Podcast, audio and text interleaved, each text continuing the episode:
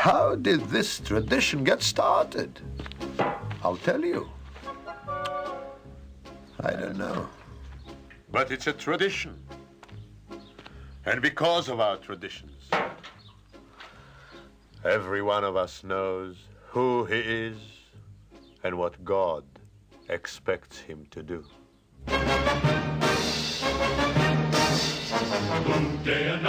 Hello, everyone, and welcome to Let's Talk Torah. I am Rabbi Tzvi Jacobson with NRM Streamcast, and we'll spend our time talking Torah, learning stuff, and having fun while we learn. You can always send your questions in the comments or our mailbag at Let's Talk Torah at gmail.com, and of course, I will answer as many as I can, or or you can go to our webpage at Let's Talk letstalktorah.net. That's Let's Talk letstalktorah.net. The archives are there, the new shows are there, place for comments, place for questions, and of course, that donate button, which we appreciate every time you hit that donate button.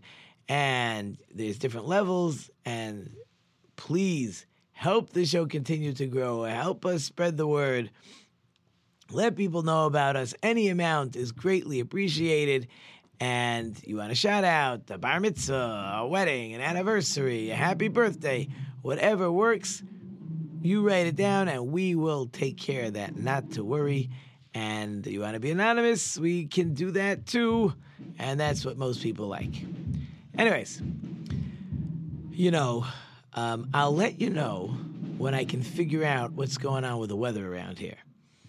I mean, uh, you know, I made a bar mitzvah two weeks ago. It was 50 for the weekend. It was beautiful. Then all of a sudden during the week, it's 20 degrees outside, and the wind chill is even colder. Then uh, all of a sudden, starts warming up. By the middle of this week, I think yesterday it hit 60. I don't think it hit 60 today. I think it's in the mid 50s. And it's just, it's like, whoa, like up and down and up and down. And uh, okay, it's for some people, it's hard to stay healthy with all the change of the weather. Like, if it's winter, let's be winter. If it's spring, let's be spring. But, you know, come on, like, make up your mind. In any case, I can't help you. I have not heard any complaints from the people when it's warm outside. Um, I told you I didn't have enough snow, but I don't know. Michigan is, I feel bad. You know, we're, we're, we up north used to get lots of snow, and it's a it's a livelihood for a lot of people. And I know it's been a hard year, and I, I think we've been been over the last couple of years. It's been rough, but okay. For the people who like it warm, it's beautiful. So we started talking at the end of the last show.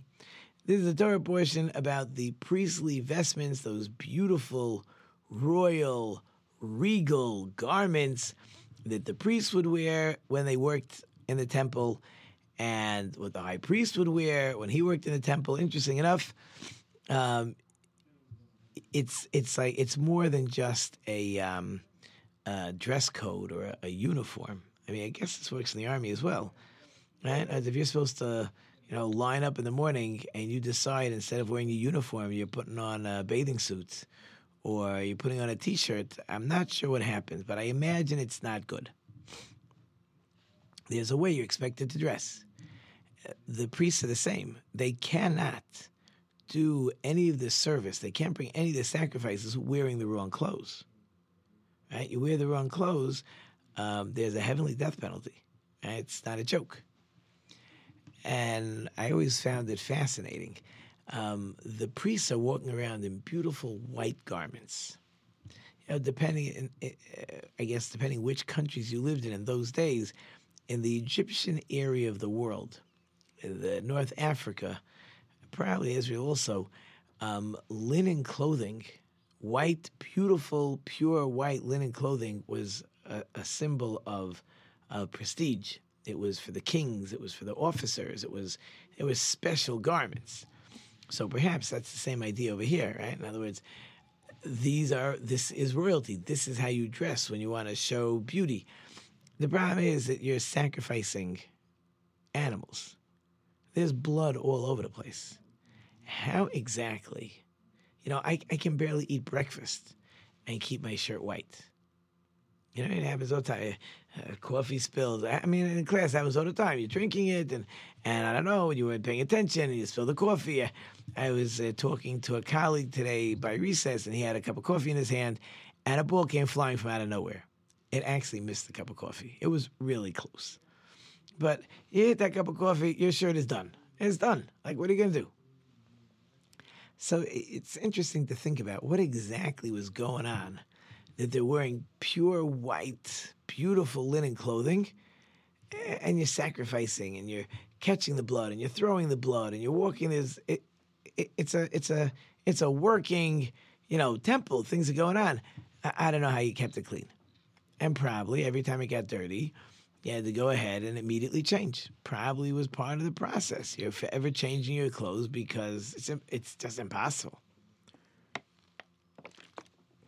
But I wanted to talk in this show about one of the garments called the me'il.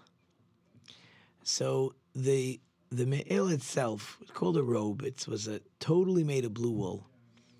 It had a the neck was a hole where it was actually um, it's actually command that You had to like double the material so it wouldn't tear. Right? Anybody who wears t-shirts, you know, um, at some point, again, all our t-shirts or any of those types of shirts um, have those heavy um, neck parts, however you uh, explain it, because otherwise going to tear. And sometimes they tear anyways if you've been wearing them long enough. That's just life. So this one, there was a command it can't tear. Did it have sleeves? Was it a full, like, long shirt? Was it open on the sides? Uh, was it sleeveless? Um, all this is debatable amongst the rabbis exactly what it looked like, but it was a totally blue wool. But what was special was the bottom. On the hem, there's golden bells and what the Torah calls pomegranates. Really, it just means you're going to take um, some blue, purple, and red wool and you're going to sort of like um, bunch it up together, and it will be in the shape of a pomegranate. Even here, it's debatable if you um, if the golden bell, if it was like it was staggered, right? Golden bell, pomegranate, golden bell, pomegranate, golden bell, pomegranate, or because it's hard to understand how to read the verse, or the golden bell actually was surrounded, at least the top part, by the pomegranate. So that's also debatable on exactly what it looked like. We have no one to tell us what it looked like. And that means that when the high priest would be walking around, you knew he was coming. No secrets. He cannot sneak up on anybody. How you supposed to sneak up every time you walk? Jingle, jingle. You can't go anywhere without people knowing, which is really a good thing. You know, in school, it's a great example, right? Nobody wants that they're doing something and the and the principal sneaks up behind you. You want you want advance warning.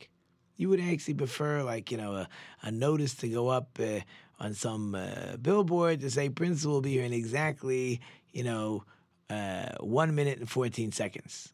Right, and here's his footsteps. No one likes to be surprised. Actually, we learn a law out from here that when you enter your house, you're supposed to knock first. No surprise. Everyone knows you're coming into the house. You knock on a door before you walk in. So, one, as I was saying in the last show, every single garment um, created a forgiveness for different sins. The sin that the Me'il, that this robe created, was for slander, because the bells make noise. Somebody who slanders is talking with his mouth, he's making noise. So the noise of one will take care of the other. So there's I, I saw a beautiful lesson to give us a feeling into how slander lashon hara works, and that could be any sin with your mouth, whether it's lying, whether it's whether it's trying to get somebody in trouble, true, not true. So it's interesting. The bells were made of gold. The word for gold is zahav. there's three letters in the word Zahav. To hint to you, the three people who are affected by Lashon Hara. You think about it, there's three people affected. There's, right, there's the guy telling the story, right? There's the guy you're talking to, and then there's the guy you're, or girl that you're talking about, right? So three different groups. The one who's doing the talking, the one who's being talked to, and the one who's being talked about. Those are the three that we have to worry about. So the story goes like this. There was a man who had three daughters, and he couldn't get them married. And there was a reason he couldn't get them married. One of those daughters was uh, was fantastically lazy, fantastically lady, lazy. One um, stole everything she got her hands onto. And one was just a gossiper, a slanderer, a complainer. Like you couldn't even sit in her presence. It was just painful because every word out of her mouth was just horrible. Anyways, one day this man was talking to somebody about his three daughters, and the guy says, You know, I have three sons. I'm desperate to get them married. And I'm a wealthy man. I'm not worried about your three daughters. I'll be able to take care of it. So they make the weddings. All three daughters are married. To the daughter who was lazy, to that son, he supplied him with all kinds of maids, maids, servants. So she didn't have to clean, she didn't have to cook. She was so lazy. But big deal. So she, anyway, she has servants to take care of her, so it's not even noticeable that she's lazy. Okay, that was easy. The one who couldn't help stealing, he gave her the key to one of his treasure houses. She had more than what you could even imagine what to do with. Like, what, why steal? I, everything I need. I, I have more money than I could ever spend in my whole life if I lived a thousand years. So she sort of got that need to take what wasn't hers uh, out of her system. The third one, she was going to be difficult. Everything was a complaint. Everything. So what he used to do was he would go every morning and he would ask her for a list. Tell me all the things that need to be fixed, all your complaints. And she had lists. But the man was wealthy. The window makes noise. There's a draft from over here. I don't like the color of this room. Um, the bed's not comfortable. Um, I don't like what this servant looks like. Um, the food was burnt. Uh, no problem. Wealthy man, everything's taken care of. Well, the problem was that this third wife, the only thing she had to live for was complaining. That's what kind of person she was. So she actually became melancholy. He took care of everything. There was nothing to complain about. So one day her father comes and he says, How's married life? Ooh, and she starts complaining. It's terrible.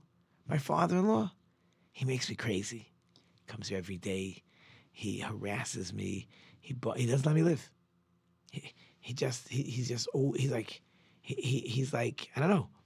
He's uh, he's like stalking me. So her father said, "What? Your father was stalking you? I thought he was such a nice guy. I'm gonna hide here tomorrow morning." Sure enough, the father-in-law doesn't know what's going on. And the girl's father is hiding in the bedroom the father-in-law comes in. Okay, you know what needs to be taken care of today, and she starts screaming, "Get away from me! Leave me alone! What are you bothering me for? Get out of here!" The father hears the screaming. The father-in-law doesn't know what's going on. The father comes in. What's going on here? He sees a knife on the table, picks up the knife, and he stabs. And he stabs the father-in-law. He's dead. The son, one of the sons of the father-in-law, comes in sees the knife in the hand of the girl's father. He picks up that knife and he kills the father. You kill my father, I kill your father. Two are dead. The husband comes in and he sees the father in law dead, sees the father dead, figures out in one minute that his wife, this complainer, this miserable person, is the cause of everybody's suffering, and he kills her. The one who spoke the slander, the girl, she's dead. The one she spoke to, her father, he's dead. The one she spoke about, the father, he's dead. Right? So the three people, the three people that are involved in the story are all dead. And that's really the lesson. That's really the lesson we have to always take. The lesson of slander is nobody wins. Nobody. In our story, everybody's dead. So we, we started talking in the last Torah portion. That it says these garments are for honor and for splendor. The high priest, the Kohen Gadol, he is the most honored. He is the spiritual leader. And it says he's going to put on these bells to remind him, I guess when he hears the sound of the bells, it reminds him to be humble. Seems to be a contradiction. Are you the spiritual leader? Are you wearing clothes to make you honored and full of splendor? Or you humble? Which one is it? Shem gives an interesting parable. He says the emperor was coming to to a certain city, and the prince wants to impress him, and he tells all the people the emperor is coming, and we're going to make a parade, and we're going to all be involved, and and we're going to show honor to the emperor. And the prince goes out to greet him in his chariot, and and once he greets the emperor, he turns around to lead the parade. And as the prince is marching through, the city is screaming and yelling and cheering, and the prince is embarrassed out of his mind. He says, I don't understand. What are you cheering for me? I'm just the prince. You got to save your cheers for the emperor, right? So that's really what's going on with the high priest. We have two things going on at the same time. He, the high priest has to have self worth, right? We're all special, right? We need to know who we are and what we are. At the same time, but where does the honor really belong? So I, I the high priest has to has to I want to say put on a show, but he has to know he's the leader. At the same time, that's not who the accolades go to. Which, interesting enough, uh, um, answers a question I just studied with somebody last night. There's haughtiness, or we call being a baal gaavah, and there's humbleness, being an anav, being humble. So you could imagine that if I get rid of being haughty, I'm automatically humble. Right? So the Mesilas Yesharim, the Ramchal in, in Path of the Just, in one of the earlier chapters, he talks about getting rid of haughtiness. Not to get towards the very end, does he talk about being humble.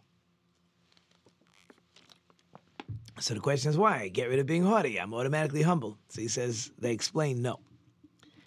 Being haughty means that I think um, I'm greater than I really am. I think everybody should be bowing down to me. I think everybody should be listening to me. I think I'm the smartest guy in the room. I don't see any of my idiosyncrasies. I am just, you know, the greatest thing since sliced bread.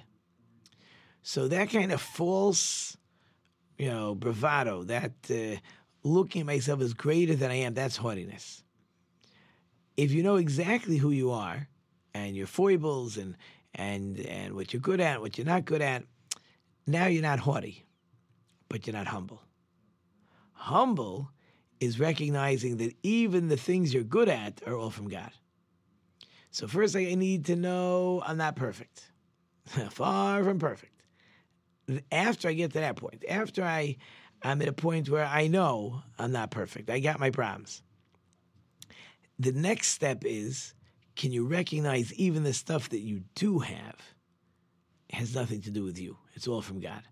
So that's what's going on over here, right? The high priest needs to know exactly who he is, and then he has to have the bells telling him, but it's all from God. Okay, so that's beautiful. That's part of the lessons that we're learning from the Me'il. So it says at the end of the Torah portion, it talks about the golden altar, the Mizbeach Hazav, which is interesting because we Moses already described and discussed all the vessels, the ark, the table for the showbread, the menorah, the, uh, the the the beams and the curtains and the outside altar. He described and discussed all that in last week's Torah portion. Why is the the golden altar, which is meant for the Ketorah spices, why is that in this week's Torah portion? At the end of the Torah portion, after we got the priestly vestments and the garments, and after we got the inauguration sacrifices, then we're ready to talk about the Mizbeach Hazav, the golden altar. Why? So it says like this. We say, Tikon um, Tfilasi that my that King David said that my prayers should be like the Ketores spices.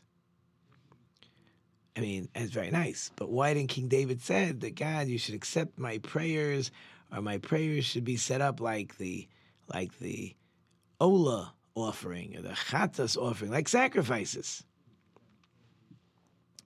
So he says, you know, when I bring a sacrifice, it means I did something wrong. I'm repenting.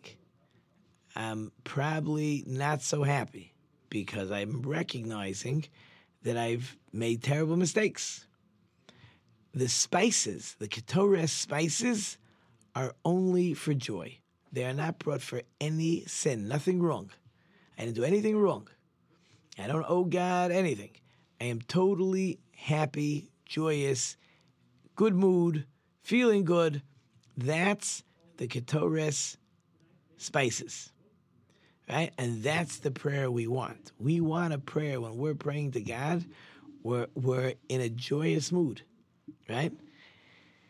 And that, by the way, we've talked about in the past. God hangs out with people who are happy. You want to be a prophet? I don't know if you can't have prophets nowadays. But God only gave his prophecy um, when the prophet was in a good mood. If he was melancholy, if he was sad, not happening. Jacob is sad for 22 years because he doesn't know what happened to Joseph. God doesn't talk to Jacob for 22 years. Elijah needs a prophecy. He has to tell the musician, let's play me some music because um, I got to be in the right I got to be in the right mood that God should talk to me. Right? So, and if you think about it, by the way, right? Um, the the highlight of Yom Kippur, of the Day of Atonement, is when the high priest entered the Holy of Holies with the Ketores spices. On the day we want forgiveness, right? What is the high priest doing? He's going in to the Holy of Holies with the Ketores.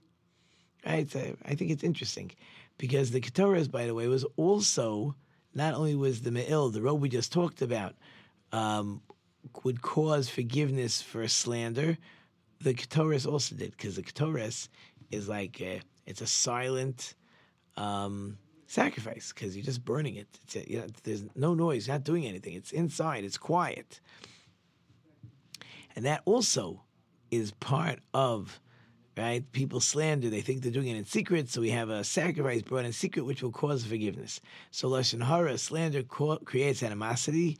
We need joy. We need togetherness.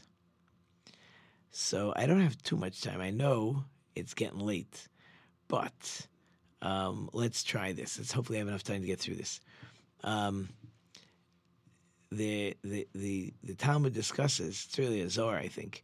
Um, what is the quintessential verse in the Torah? If you had to pick a verse, that this this is the verse that should be hanging on your wall.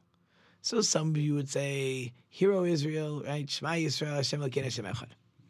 Some would put on the wall, "Love your friend like yourself." And there's a third possibility. The first two, yeah, those are standard. There's a third possibility, and that is as a kevis echad tasa baker. One sacrifice you'll bring in the morning. Oh, we're gonna have to get back to this another time. The music is playing. I hope you enjoyed it, short and sweet. Thank you, of course, all one sponsor listeners. You know I can't do without you.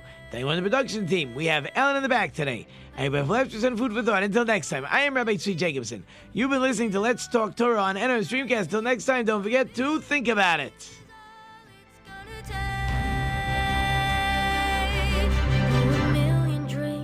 The world we're gonna make.